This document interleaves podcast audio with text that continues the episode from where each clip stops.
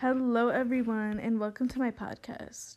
I'm your host, Renal Zueda. Today, we'll be talking about and explaining women's rights by breaking it down. First, we'll be talking about why women right women wanted rights and others didn't. Women wanted rights because they felt like men and women should be equal. Women felt that they deserved to have an opinion on who is going to lead their country.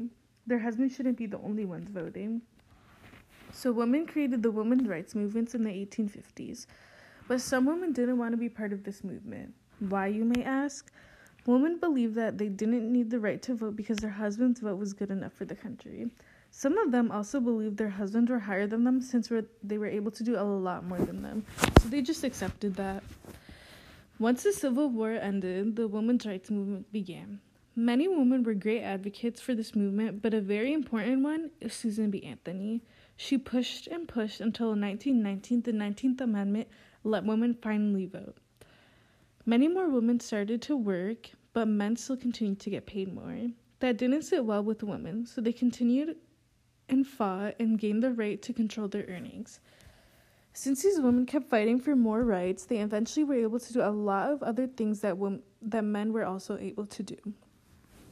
For example, some things women were allowed to do finally were control their earnings, own properties, if they got divorced, win custody for their children. The women who didn't believe that women should have rights thought it was impolite of them to go vote or have equal pay, and etc. So now I'm going to be interviewing my sister. Please introduce yourself. Hi, my name is Morel Jaweda. I'm a senior in high school and I'm 17 years old. So, why do you believe women should have rights? I believe that women should have rights because God made us equally, so we should be treated equally always. How do you feel women are being treated in today's world? I believe that in today's world, women are being treated better than before, but there could still be some work. Why do you believe that?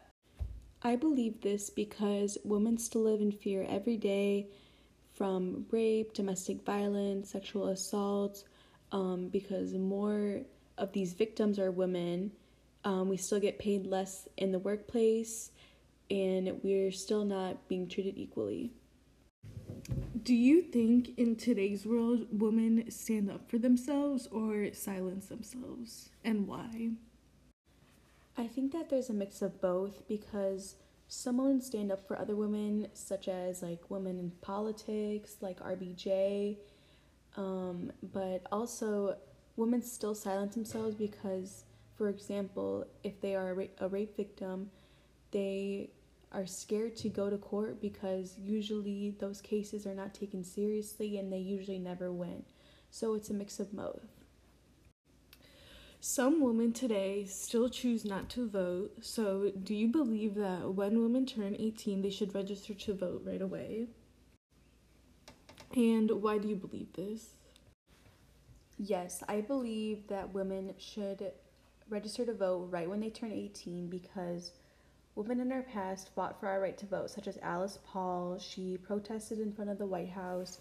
She was arrested. She went on a hunger strike. She fought really hard for our right to vote. So I think that women should use their right to vote. Thank you so much, Merle. You gave some great points that women can take into consideration.